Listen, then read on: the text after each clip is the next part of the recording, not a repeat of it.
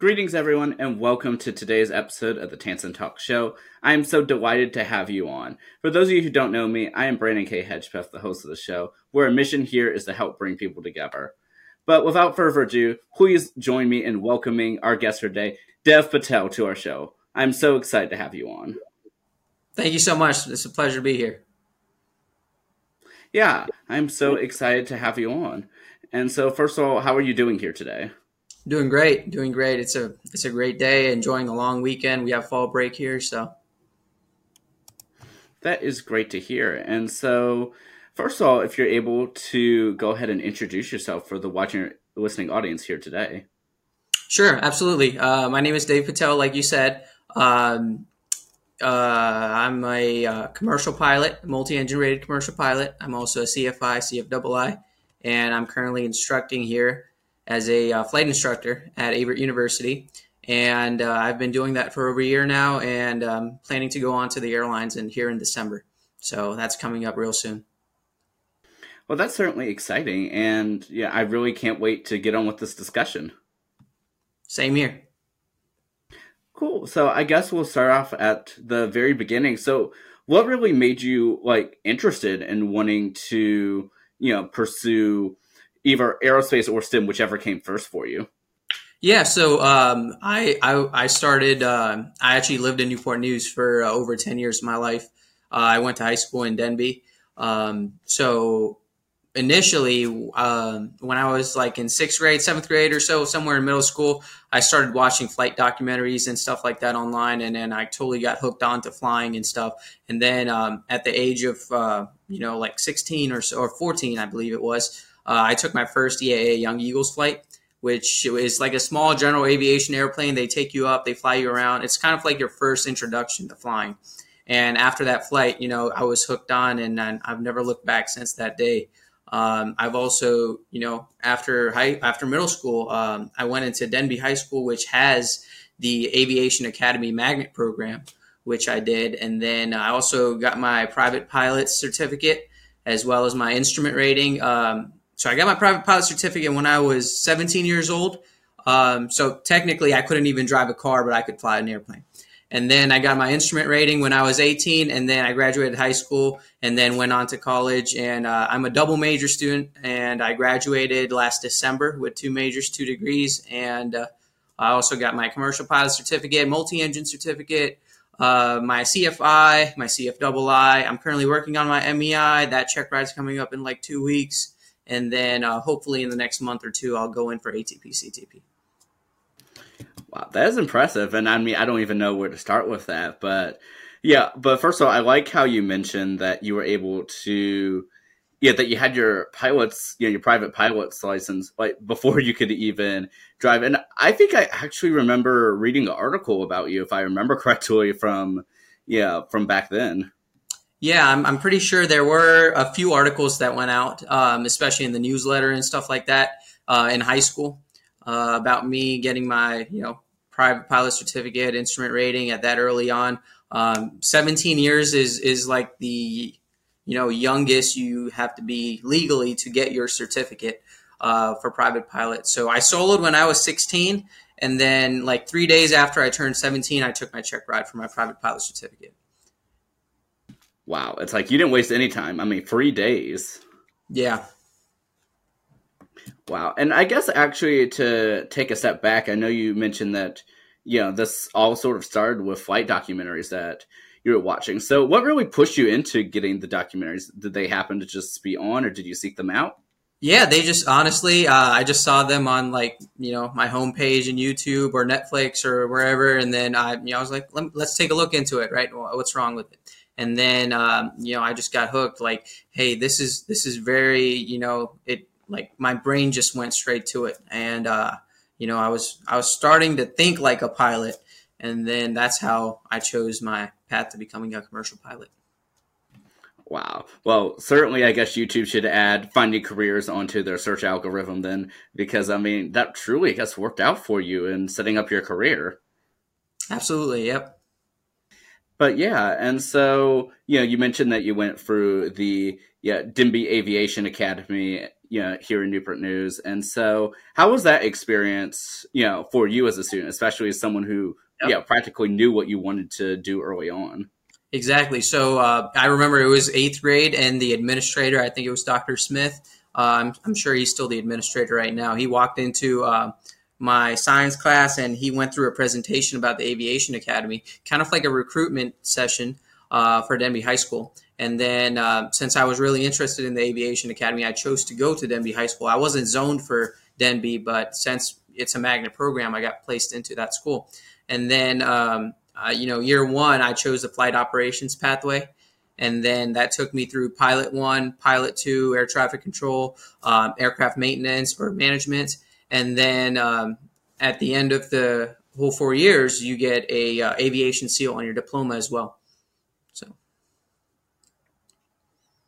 Well, that's great that you know that that pathway was was there and that you were able to take full advantage of it.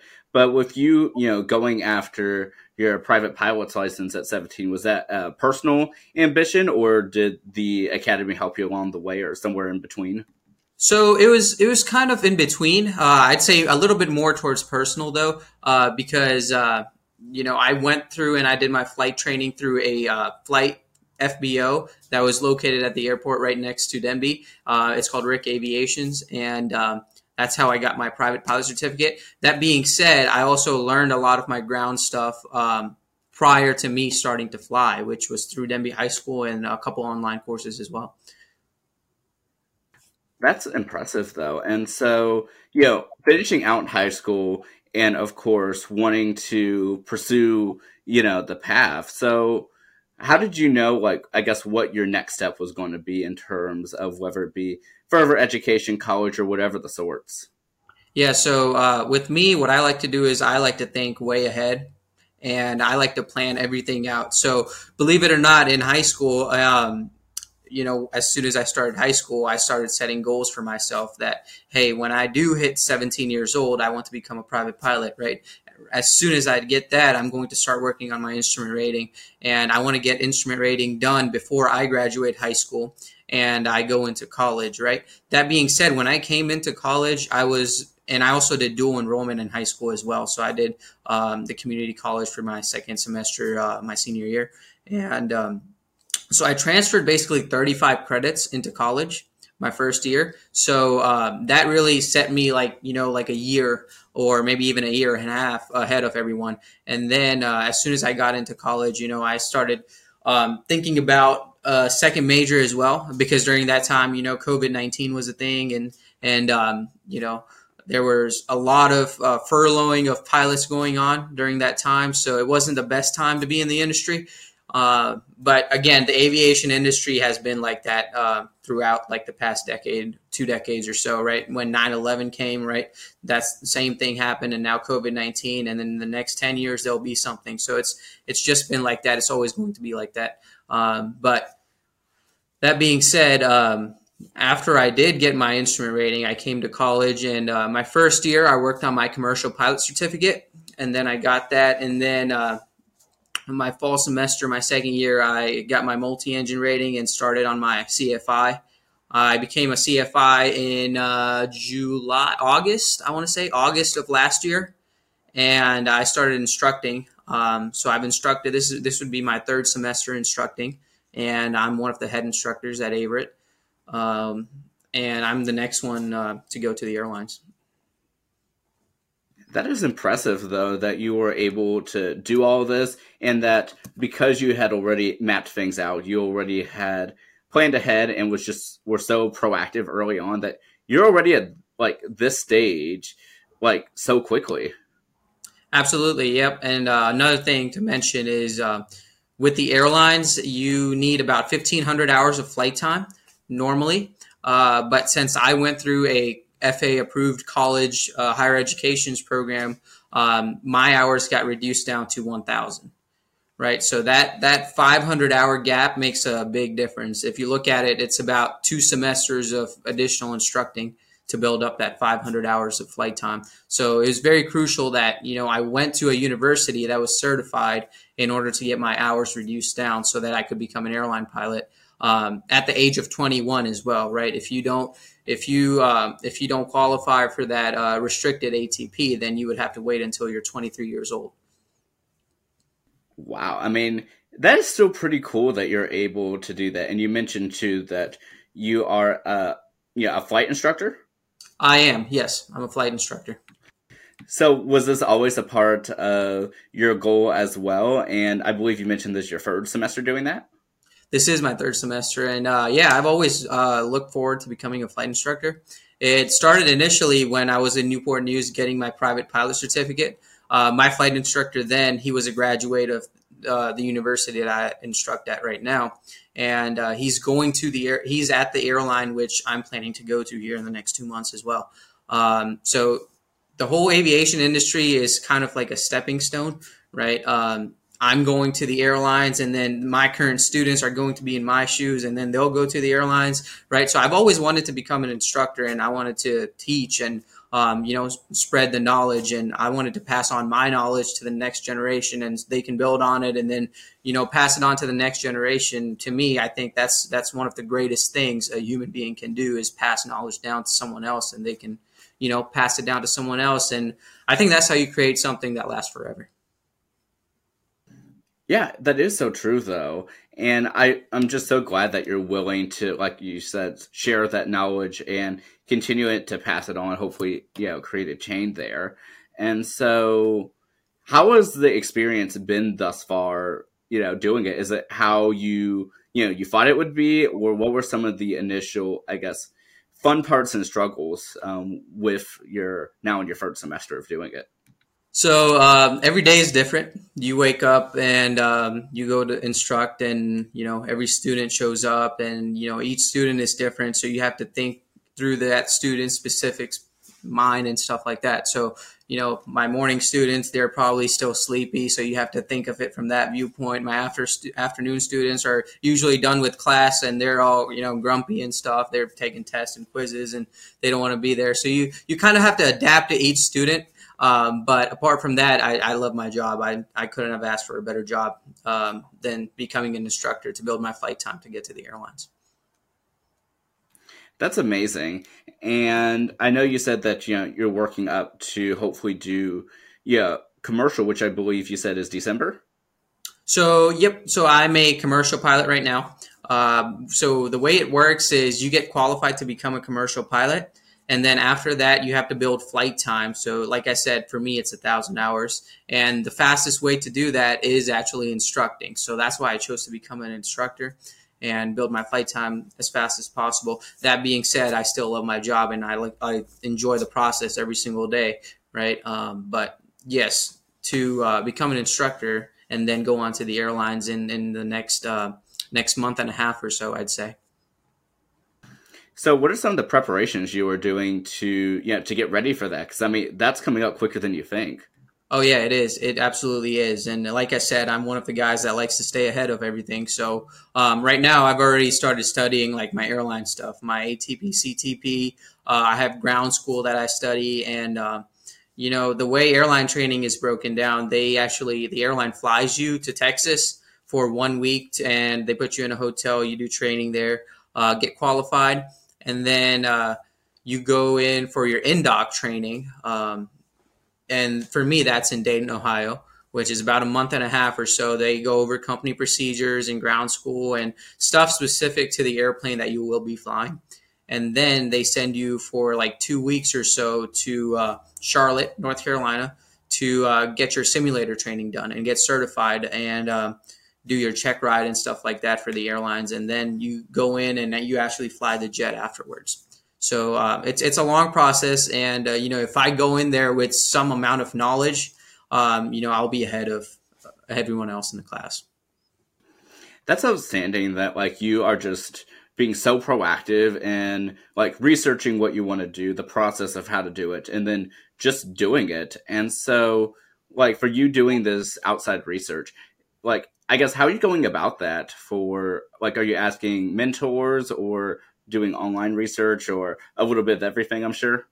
Yeah, it's it's a combination of everything, but uh, mentors really help. Uh, the aviation community is a very small community, and uh, you know you'll probably end up running into the pilot you've talked to before. Uh, and you know we have mentors. We have a lot of our alumni. Um, like I said, my old instructor is at PSA Airlines, which which is the airline I'm going to. Um, and uh, you know he provides me with guidance uh, every single day. Whenever I ask him a question, he's always there. And even people that are not at that specific airline, right? They still have gone through airlines airline training for different airlines they fly for. Um, and you know the basics are the same. Uh, you know the same.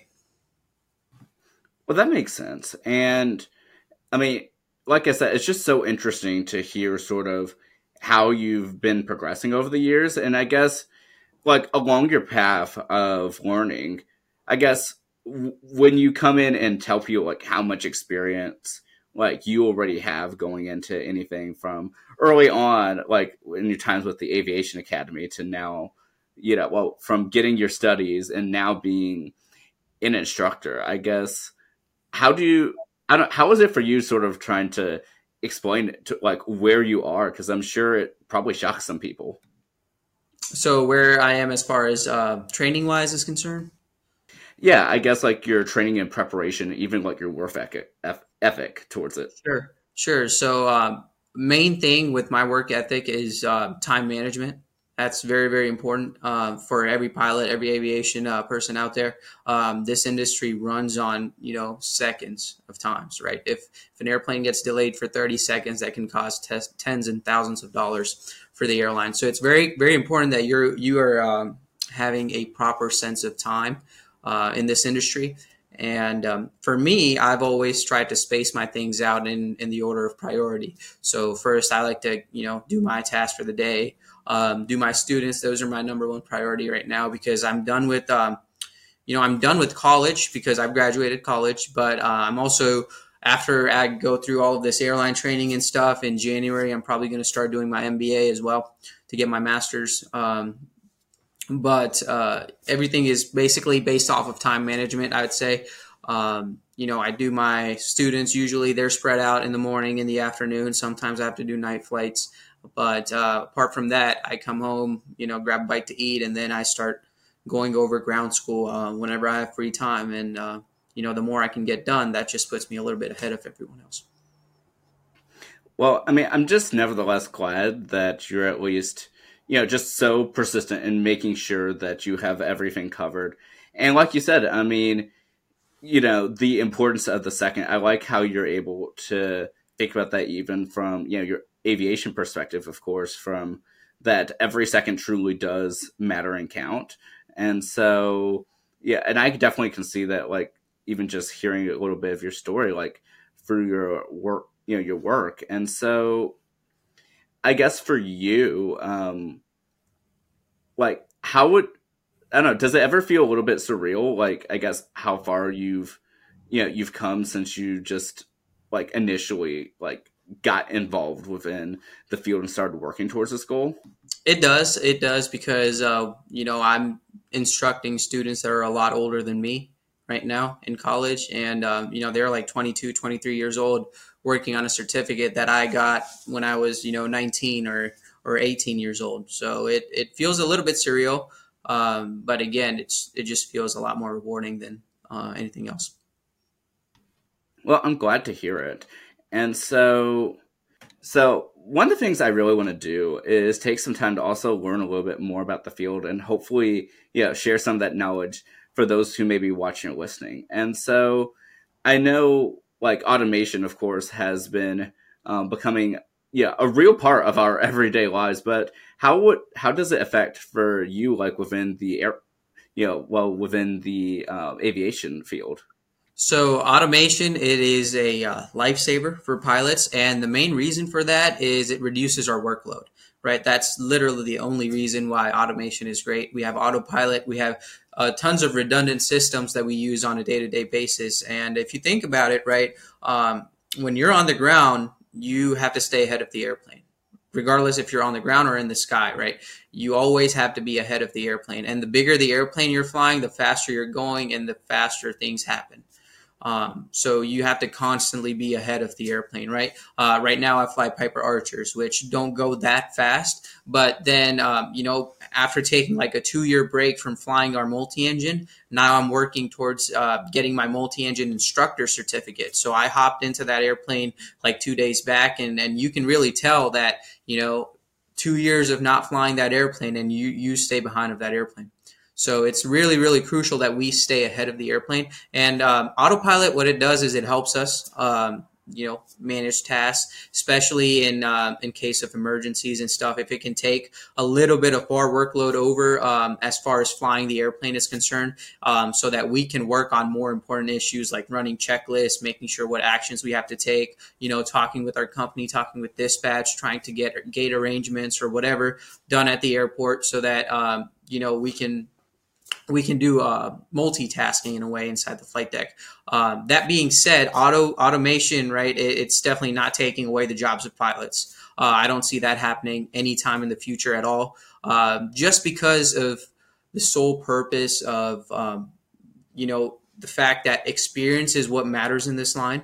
And from my experience, right, I'm I have about uh, I'd say about 600, 700, or about 800 hours or so now um, flying in the Piper Archer. And, uh, you know, once you have a certain amount of flight time, right, uh, you kind of get used to flying that airplane. You get a lot of experience flying that aircraft. So, uh, right now, if I lose an engine, right, I can close my eyes and I can feel what the airplane is doing. I can start switch hitting switches with my eyes closed, right, just because of that experience that I've built over these years.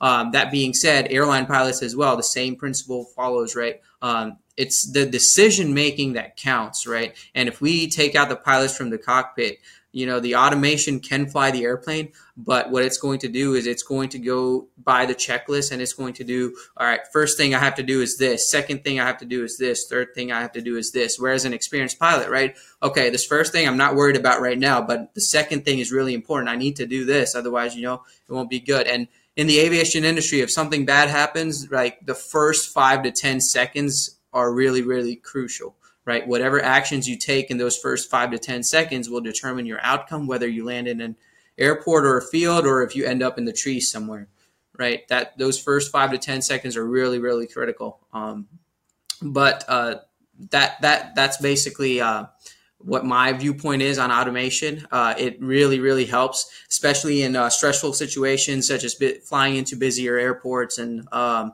you know you have to do certain things. You have to brief stuff. You have to brief the approach, brief the arrival, uh, taxi routes. Right, it can get really, really hectic, really, really quickly. Right, and if you throw an emergency in there, stuff just starts happening. You know, really quickly, and um, that's why uh, pilots are also trained in a way.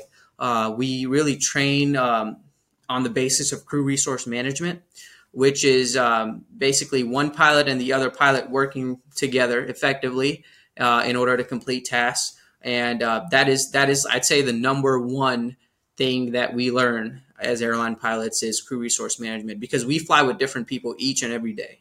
Um, you know, if, if, I go on a three day trip, I'm flying with a captain I've never met before.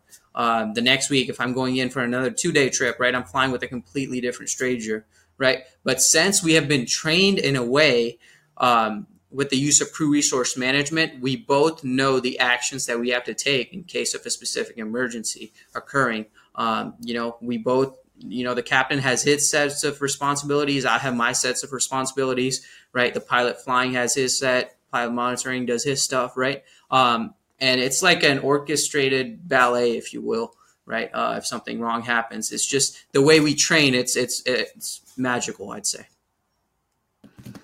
That's so interesting. I mean, such interesting insight, and especially like for you mentioning that you know while the automation is there, it's a tool that you're supposed to use and and not a replacement, and that's important to note that. Exactly, exactly, right. And not just autopilot, there's other tools out there in the airplane. Uh, airplanes are going to get more and more technologically advanced uh, the further down the road, and there's nothing wrong with that as long as we have pilots in the cockpit that are there to monitor the systems and uh, make sure they're flying the airplane properly. Well, nevertheless, I mean, that's so such I think valuable insight, you know, for yeah, for us to know, because I definitely know like every few weeks or months we get all of these headlines about everything that automation's going to do from, you know, from the average consumer to, you know, to aviation. And so I, I definitely appreciate you answering that question. And so, and you mentioned in that, of course, that you have to meet several people, several, you know, pilots, crew members, and everyone else. Um, and alongside, of course, adjusting to the different aircrafts. So I guess to make that two questions. So I guess for you, how is it like adjusting to the different aircrafts and then also meeting all the different um, yeah, crew members throughout your yeah, your studies and then your trainings? Sure. So um, Right now, we don't change crew members because that's that's more of an airline thing. Uh, but when you go into the airlines, right, you will be flying with different people. And just like I said, you know, we've been trained in a way so that you know the captain does his responsibilities, I do mine. We get along great, right? If there's something bad that happens, we work together as a team effectively, and we solve the problem, right? Um, we also ha- we had a flight competition. Um, so we went to nationals. We went to Wisconsin. Um, I was coaching the team at Averett, and I actually got ranked 14th in the nation for best crew resource management um, out of like 600 pilots, right? So uh, that competition in itself was a big, big insight as to what the real airline world works like, right? They throw us in a simulator. Uh, there's two of us, and then we fly an airplane from one point to the next, right? Just like a normal flight. Uh, but then there's an emergency that happens, and we have to work together as a crew to solve that emergency and, and uh, land the airplane. Right, so it was it was a great event, and uh, I think we should also start teaching a little bit more of crew resource management um, early on into the pilot, you know, syllabus. I would say, um, especially for commercial pilots. So, how was your experience like with the competitions, and was this your first time with it? Sure. So, um, well, my first semester into college, it was it was washed out because of uh, COVID nineteen. But then my uh, second year in college, uh, I was the vice president for the uh, Averett University flight team. So um, we uh, we did great. Uh, we got second place overall in the region, and then um, we got we didn't go to nationals, so we just stayed at regionals. But last year, I was promoted to the head coach for the Averett University flight team, as well as well as the captain president. Right, so uh, I had the privilege of leading this team uh, to regionals. Um, there's ten regions in America, and then I was uh, we're region number ten, which we compete with you know schools like Liberty University, Elizabeth City State, Hampton University, Guilford Tech, Averett University is where I'm at, and also the United States Naval Academy. So we compete with all of those people. And uh, this year in the region, uh, our team placed first. Uh, and then we went to nationals, and then uh, we placed 17th place overall for all flying events combined. So if you look at it, there's over um, you know thousands of flight schools in America, right? And um, going to nationals, the ones that qualify, right? There's there's like 30 or 40 flight uh, flight schools, and uh, we got ranked 17. So just getting to that national platform, right, is in itself a very hard thing to do. That is impressive, and definitely congratulations to you and your team. Thank you so much. Of course. And how long, like, was this process overall for you? Like, with both the actual competition and then preparing for it? So preparing starts really early on. Um, like early summer is when we start. Competition is usually in October. So this year's competition, I'm also the head coach, and it's coming in uh, on the 18th. So 18th is uh, when the competition starts. We're hosting it this year, so it'll be really fun. Uh, but again, you know, we've we train every single week, like at least three times a day, right? Landing events, ground events, like you know, we we break the sweat when we train. And um, you know, I expect the same from each and every person on my team um, they I know they try their best every single day, and uh, they come back the next day and want to do even better. So that's a great quality to have uh, for every team member.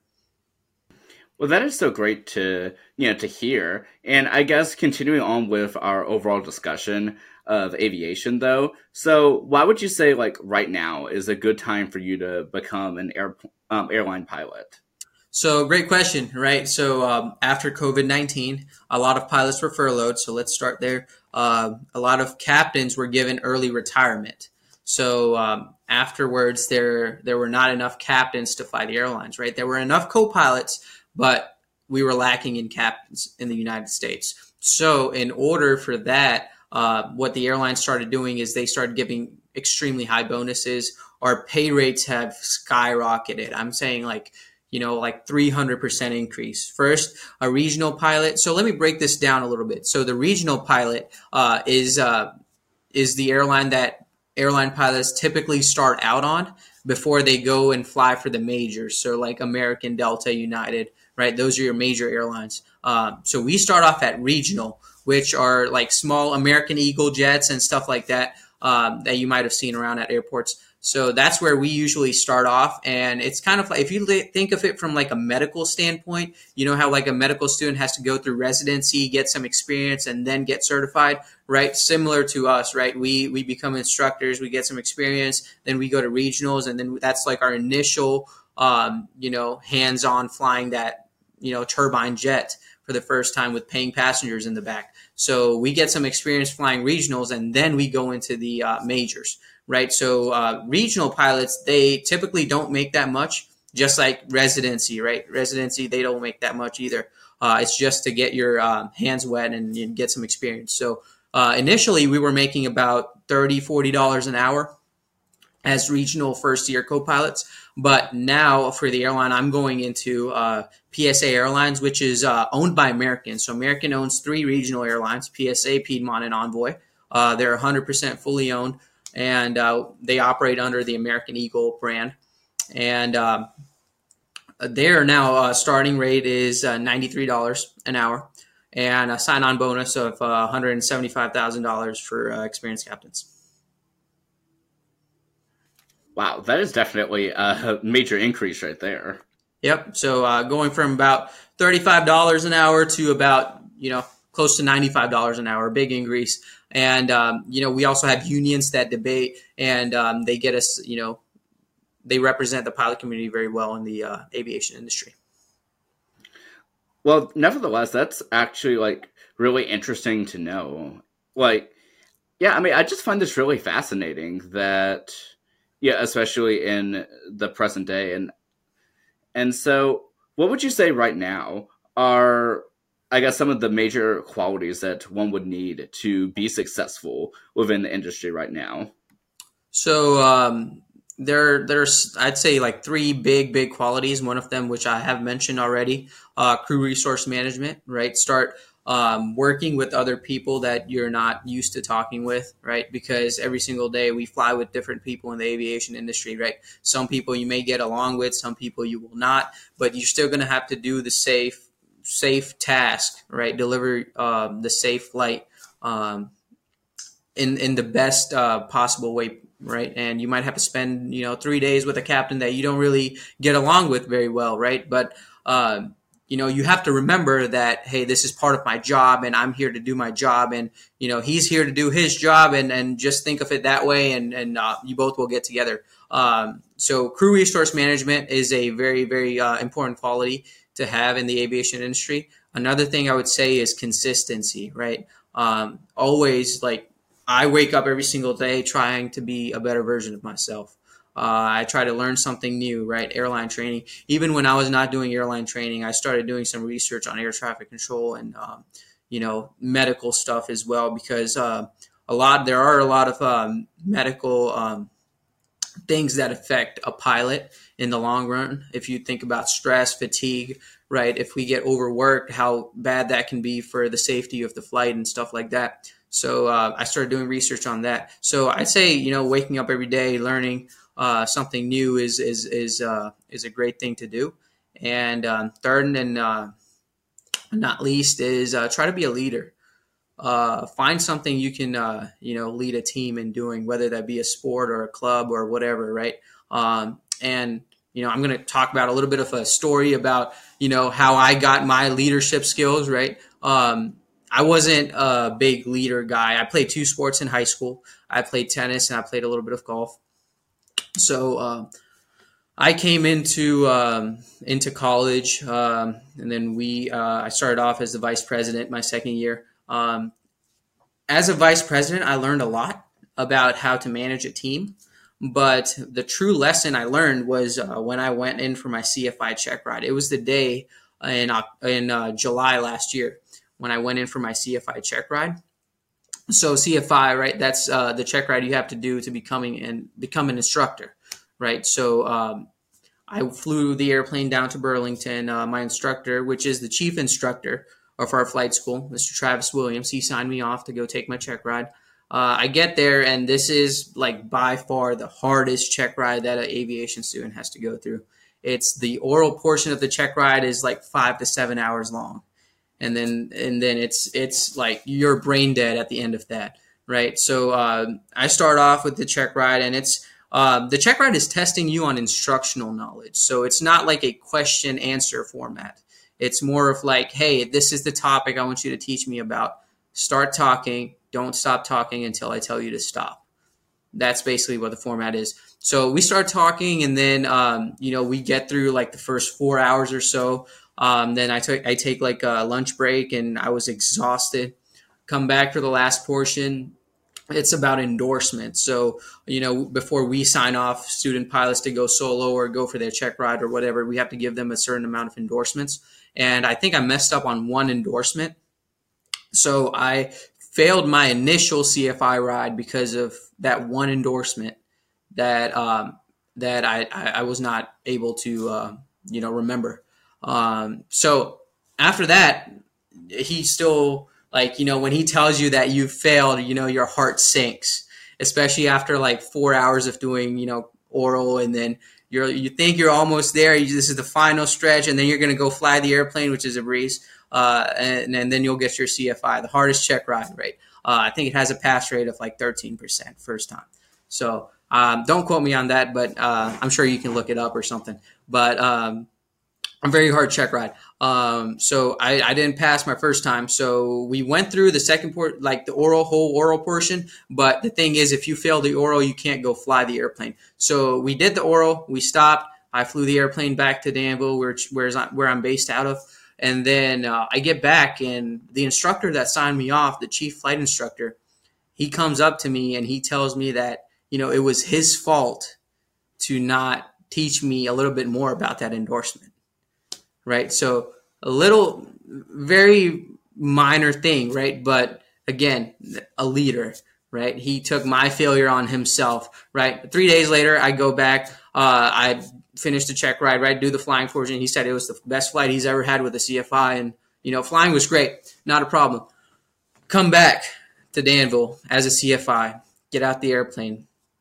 First thing my chief instructor said, your hard work paid off. Congratulations on getting the CFI. Right. So do you see the significance here of a leader? Right. He took my failure on himself, but when I succeeded in something, he gave, you know, me the reward for the success. Basically, he gave me the credit for uh, my success.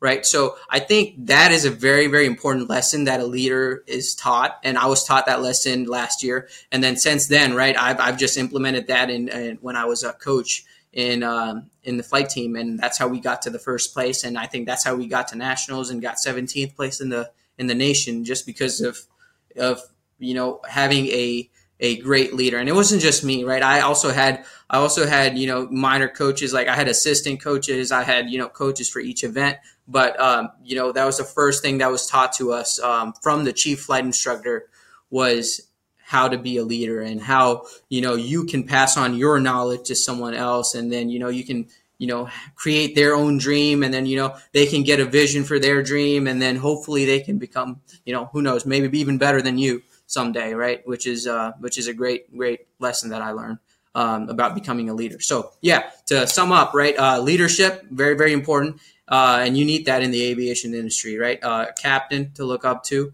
uh, or even you know a mentor for the young people. Um, and then uh, you have uh, crew resource management, again, very important. And then consistency, right? Always waking up and getting your tasks done, whether whether or not you feel like it or not, right? Um, so discipline, discipline is a very, very big one, right? I'm not a big believer in motivation because I feel like motivation comes and goes, right? But um, discipline is is something that is really, really crucial. So you wake up in the morning, right? Regardless of how you feel, you should get up and get your stuff done for the day, right? So if you have that type of mentality to get your things done, I think you will really, you know, go ahead in life and then, you know possibly uh, get a lot of stuff done before beforehand. Well, nevertheless, I like that you're able to take that lesson and impart that in how you want to teach your students how to be a leader and using it yourself as well. Absolutely. Yep. I teach my guys, uh, you know, how to be a leader, right? Let's just, I, I treat it as if I'm not even in the airplane when I'm instructing. Hey, you're by yourself and there's, there's 300 people in the back that, that are paying you money to fly them somewhere, right? So how are you going to fly this airplane, right? Be a leader, right? If there's an emergency, I, I do a lot of scenario based training as well. Uh, I tell them, hey, all right, the the flight attendant is not feeling well, right? What are you going to do, right? Okay, we're going to talk to company, right? Be a leader. Um, you know, very scenario based questions as well. Like, hey, uh, you know, you wake up one day and the captain is intoxicated and you're about to go fly. What are you going to do, right? Are you going to throw him under the bus or are you going to call out sick, right? Um, which one? So, thinking like a leader. Well, I'm so glad that you're able to do that and provide those scenarios because it's not even a like pass or fail. You also have to deal with the safety of everyone that's on there and their own safety.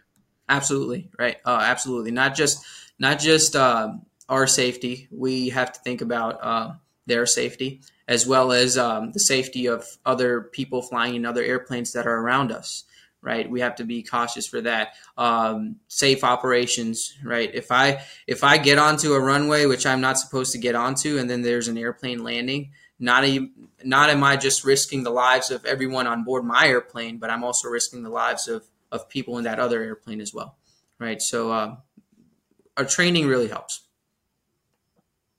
Well, I'm glad that you know that you are able to well, that help impart that wisdom and the lessons that you have learned as well on to others.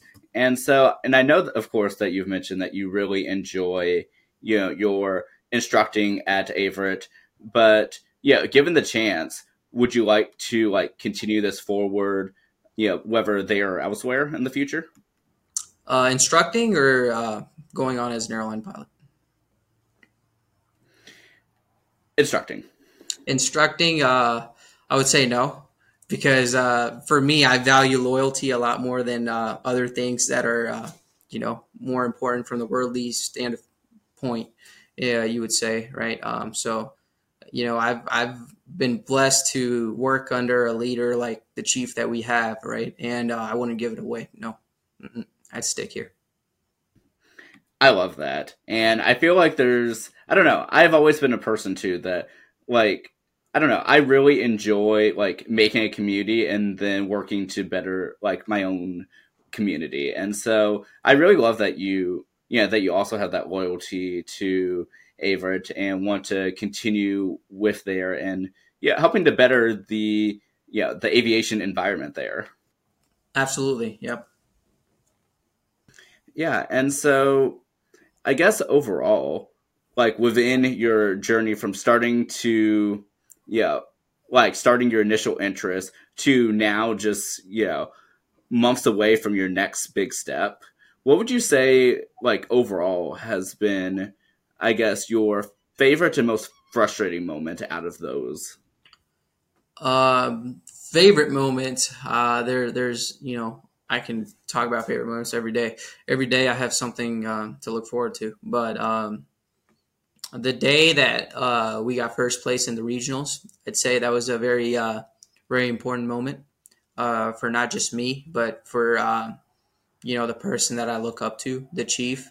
Right, we haven't uh, placed first in uh, I think the last twenty years or so. Before that, we placed first every single year, so we've constantly placed second. So, you know, when we placed first, right, I could see kind of like that emotional attachment that he had to the flight team, and um, you know, kind of got a standpoint as to um, you know how serious this point can be in someone's life that has worked really hard. And uh, you know, I'd say you know whatever I did was big because of him, right? Because of the knowledge that he shared with me, right? It got passed on to me, and then I passed it on with the team, and that's how we got first place. So all in all, it goes up to you know not just my flight instructor, but to every other you know team members, flight instructor, right? If they didn't teach them the way they did, they wouldn't place uh, at all.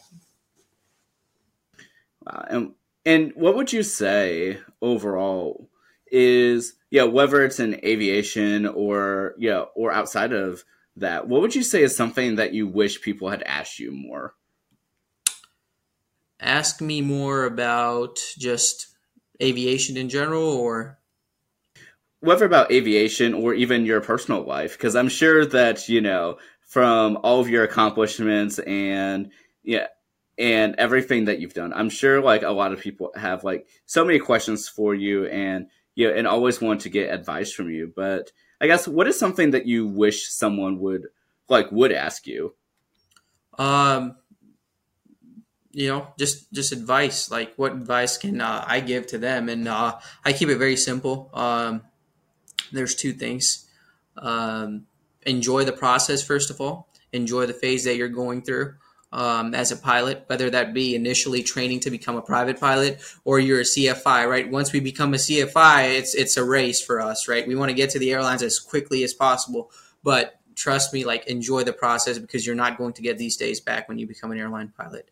Airline pilot you'll be you know flying this leg to this leg you'll become like a company puppet whatever right? But uh enjoy enjoy your uh, time being a CFI. Right, um, it's the best job. Like I said, it gives you the opportunity to share your knowledge with uh, the next generation, so they can pass it on, create something that lasts forever. Um, another thing I would say is uh, give back to your community. Um, you know, encourage if if you get a chance, right? Encourage uh, the next generation of pilots that are coming in to this industry. Um, you know, and it can be as simple as you know, one day you become an airline pilot, and then there's there's a small child walking off your airplane, and he's intrigued by the switches in the cockpit, right? Invite him to come inside and sit over and, and talk to him for five minutes, right? You never know that can change, you know, that that kid's whole viewpoint on becoming a pilot, and he could choose that to be his career in the future, right? Uh, if you own an airplane in the future, go ahead and give young kids rides. That's how I got into it through the EAA Young Eagles flight program right? So do whatever it takes to, you know, give back to the community as an instructor as well, right? You're sharing your knowledge, right? But um, you know, after you go to the airlines, make sure you still come back, talk, you know, keep in touch with your students and stuff like that. Even even after you become an airline pilot, to see how they're going and still give be be a big mentor to them in a way. I absolutely love that. And this has just been so such a fun conversation and I'm just so like very grateful that you allowed for me to speak with you and yeah, get to you know know you more and your story. Thank you so much. It's been a pleasure talking to you as well. Thank you so much. And if anyone would like to continue like tuning into your story, like where's the best place for people online to find you? So um online usually i'm not a big fan of social media. Um, so you know it's a very very fine thing in the aviation industry as well right? If you it's it's not bad thing to have a social media account right? But you have to be very careful as to what what you post on there right? You can't post you know anything about flying or anything like that right? Because your airlines will go in and they will they will find it right? I know delta airline has like a staff of 50 people so all they do is they sit in and, and they go through the new hires uh, application and search their social accounts up and see what they've been posting. So that's why I, I personally don't have social media. Uh, but again, like if you want to email me, right, by all means, you have my email. It's devk5265 at gmail.com. Um, also on LinkedIn, you can find me on LinkedIn as well. Right. Um, great networking platform, I think. Yeah, it definitely is a great platform. And I completely understand in relation to that because, of course, you want to make sure that you're representing you know, the company that you work for well, the flight well, and then also for the safety of everyone, you know, they are boarding your, um, you know, your flights and everyone else in the community. Absolutely. But yeah, and last but certainly not least, I did want to ask. So, so, for those who have been tuning in and watching or listening, of course, you've been giving some amazing advice, you know, throughout this episode. But to help close us out here today, what would be the last words that you'd like to tell everyone that's tuning in? I'd say just just keep working hard. Um, you know, the process is long. Um, you're not going to get there overnight, but if you have the discipline to wake up every morning, get out of your bed, and and you know just go into the airport for that 5 a.m. flight, right? It'll be it'll be worth it in the long run, right? I have students right now complaining to be out at the airport at 4 a.m. I usually wake up at 3 a.m. and I'm at the airport at you know 4 a.m. My first student comes in at 4:30. So uh, very very important that you um, stay ahead and um, you plan ahead right? Um, and start make, thinking like that right? Because if you if your mind starts thinking about uh, staying ahead continuously right um, that's really going to help you in the airplane. Um, even you know i'm I, after takeoff i'm like all right start doing the cruise checklist. We're like an hour out to land and i'm like all right start briefing the approach right? Uh, stay ahead of the airplane. Whether that be you know like 10 minutes out or you know an hour out right? Get it out of the way right? Get it out of the way and uh, keep yeah just keep working hard.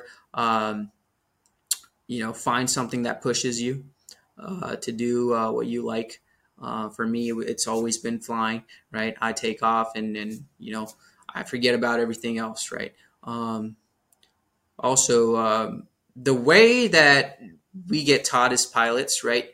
We are able to handle critical situations in the least amount of time, right? So it's more of like repetition that we have to do in order to, you know, know it all in our head. Um, so you know, if you're going through flying, start reviewing, you know, procedures, stuff like that, right? Know it, sit in a chair and you know close your eyes and try to hit the switches that you need to do right uh, go through your flows and and you know i don't know talk to your washing machine or something about uh, how you fly an airplane um, it's it's true like one best thing you can do is do chair flying in my opinion right uh, especially for new students, right? Uh, we get a list of a procedure. All right, first we have to reduce the power, then we have to do this, we have to add flaps, we have to do this, right? Just close your eyes and sit in the chair. All right, I'm flying the airplane, right? I'm going to reduce the power, add the flap, do this, do that, right? Uh, just get it in your head so that when you're in the airplane, right?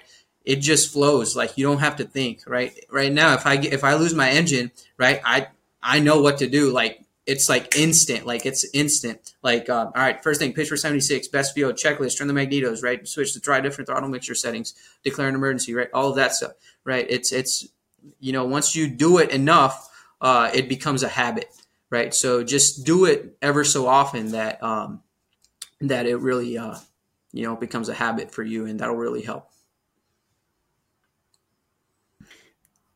That is really insightful. And like I said, thank you so much for, like I said, taking the time out of your extremely busy schedule, you know, for speaking with, yeah, with me and for everyone else tuning in. I greatly appreciate it. And please keep in touch.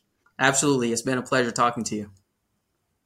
To you as well. For those of you watching or listening, thank you all so much for tuning in. I always agree, appreciate your support. But until next time, have a wonderful day, everyone, and let's continue on our mission to bring people together. I'll see you all later. Take care.